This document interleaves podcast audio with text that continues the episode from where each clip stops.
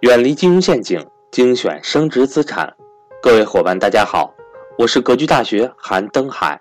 格局大学一九年课程全面来袭，格局财商二零一九课程仅需三百六十五元，一天一块钱，学习随时随地，不受任何时间和场地的限制，并且支持永久反复学习，让所有人都能和赵正宝老师。一起学习台商知识，欢迎想报名学习的伙伴和我联系，我的手机和微信为幺三八幺零三二六四四二。下面请听分享。像北上广深这样的房，大多数啊，据这个中介机构的反映，百分之七十五以上是换房人群啊，就卖了小的换大的。结果呢，又有一位啊，更有意思。这个案例二，我们的主人公他看好了要买那套房子了，他就先付了别人一百多万的定金，大家听懂了吗？先付了一百多万的定金，还付了一部分首付，加起来就两百多万。他自己的房子还没卖呢，人家就签的协议必须在六个月内咱们完成交易，就不能拖，懂了吧？那他买那个房子本来呢，他预计的是首付百分之三十五，其他钱贷款，结果现在他这套房子还没卖，大家懂了吧？本来。找了一个买家了，结果新政一出，新政一出，人家买家不买了，买不起了。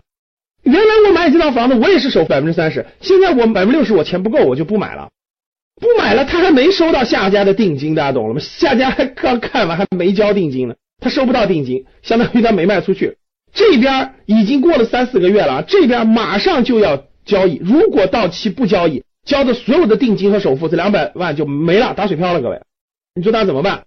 现在的情况就属于是没有别的办法呀，他只能把他过去那套房子怎么降价卖呀？但是现在房价很高，降价卖能付起百分之六十的也很少啊。他着急了，都降了二三十万了，还是卖不动啊，找不到能付起这么多的人。但是一天一天逼近了，一天一天逼近了，到交易日如果他不交易，那两百多万就没了。大家能听懂了吗？如果是你，你怎么办？各位？你是房东，你说呃没关系，我不要你的定金了，我还给你吗？你会这样做吗？这是案例二，还有案例三，案例三主人公也是同样道理，他原来也有套小房子，本来想买个稍大点的房子，这边凑凑点首付百分之三四十，然后买个大的，结果呢他就把那个房子卖了，大家知道吧？就已经把第一套房产卖了，还完贷款以后拿到的钱正好付第二套大一点房子的首付款，结果呢首付款的定金还了，不够了。新政一出，定金不够了，但是原来的房子已经没了，这个房子又买不了了。大家明白啥意思？相当于是自己成了无房户，新房子还买不了，要么就是损失一百多万的定金，要么就是到处去凑钱找钱，找到两百万，再凑出两百万来付这个百分之六十首付。大家想一想，我相信听众里面借过钱的人，我相信都有感触。没借过钱的觉得好像无所谓，你去借一两百万来，你去借借试试。所以各位，通过我上面讲的一二三三个案例，大家明白了吧？这就是风险，不是说你持有房产有风险，交易过程中的政策带来的风险，其实都是大额交易风险是无处不在的。怎么去规避这些风险呢？怎么让自己不遇到这么被动尴尬的局面呢？我给大家三条建议，希望大家有所帮助啊。第一条建议。啊，我的经验就是不在恐慌的时候做任何重大的投资决策。什么叫恐慌的时候？周围的人都疯狂去干什么？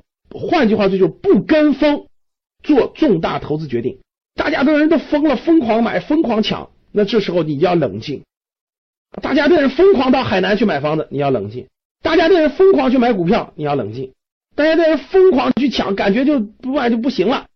不在疯狂的时候做出重大投资决策。我经常这条提醒我，不要看着别人抢你就抢，别感觉哇这个过了就没这机会了。No No No，不抢不抢，好东西它总有它那个那啥的时候，对吧？其实就是我们投资讲的买点啊，就不能着急，不恐慌，任何时候不要随着人跟风，不跟风不恐慌。第二点就是什么呢？不要大量借债。其实大家想想，这里面大部分情况都是借债。如果你已经有全款的话，这些问题其实对你不是问题，对不对？这就是欠债嘛。我为了获得这个东西，我大规模借债，我首付百分之三十，我贷百分之七十，房价这么贵了，还敢大规模借债？大规模借债必然带来被动，这个被动你得承受啊。所以，重大投资决策不能借债，就人生当中，哪怕不是投资，就是你的自住的房子，也不能超过你能力范围的借债。能力范围超过大规模借债，必然带来巨大的风险。第三，不给自己加这种两边加边界的协议，千万不要签啊！就像刚才那种，你一定要在六个月之内把这件事办完，你就一定要在六个月之内把那这套房子卖了，然后换那套房子，这就是很被动的。就做任何决策的时候，不要把自己推到一种两边都有边界的状态当中。比如说，大家看刚才的三个案例当中的。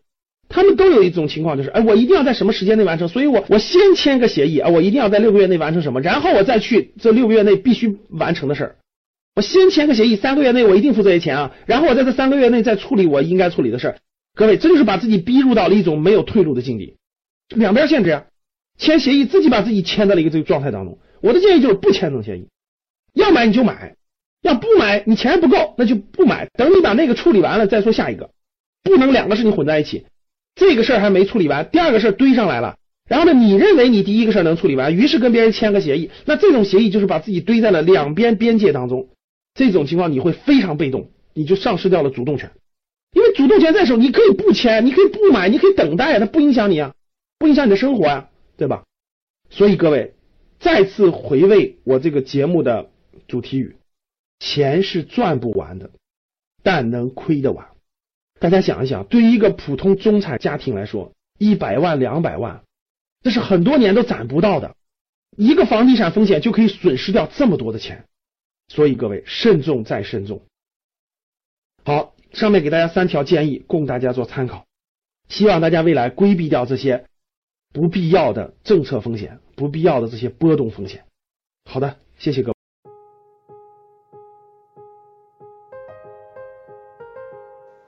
今天的分享到这里就结束了，希望能够对您有所帮助，也欢迎各位伙伴点赞、评论、转发与分享。如果您想提高自己的财商，或者是影响家人孩子的财商，欢迎您与登海联系，来格局学习。下期节目我们不见不散。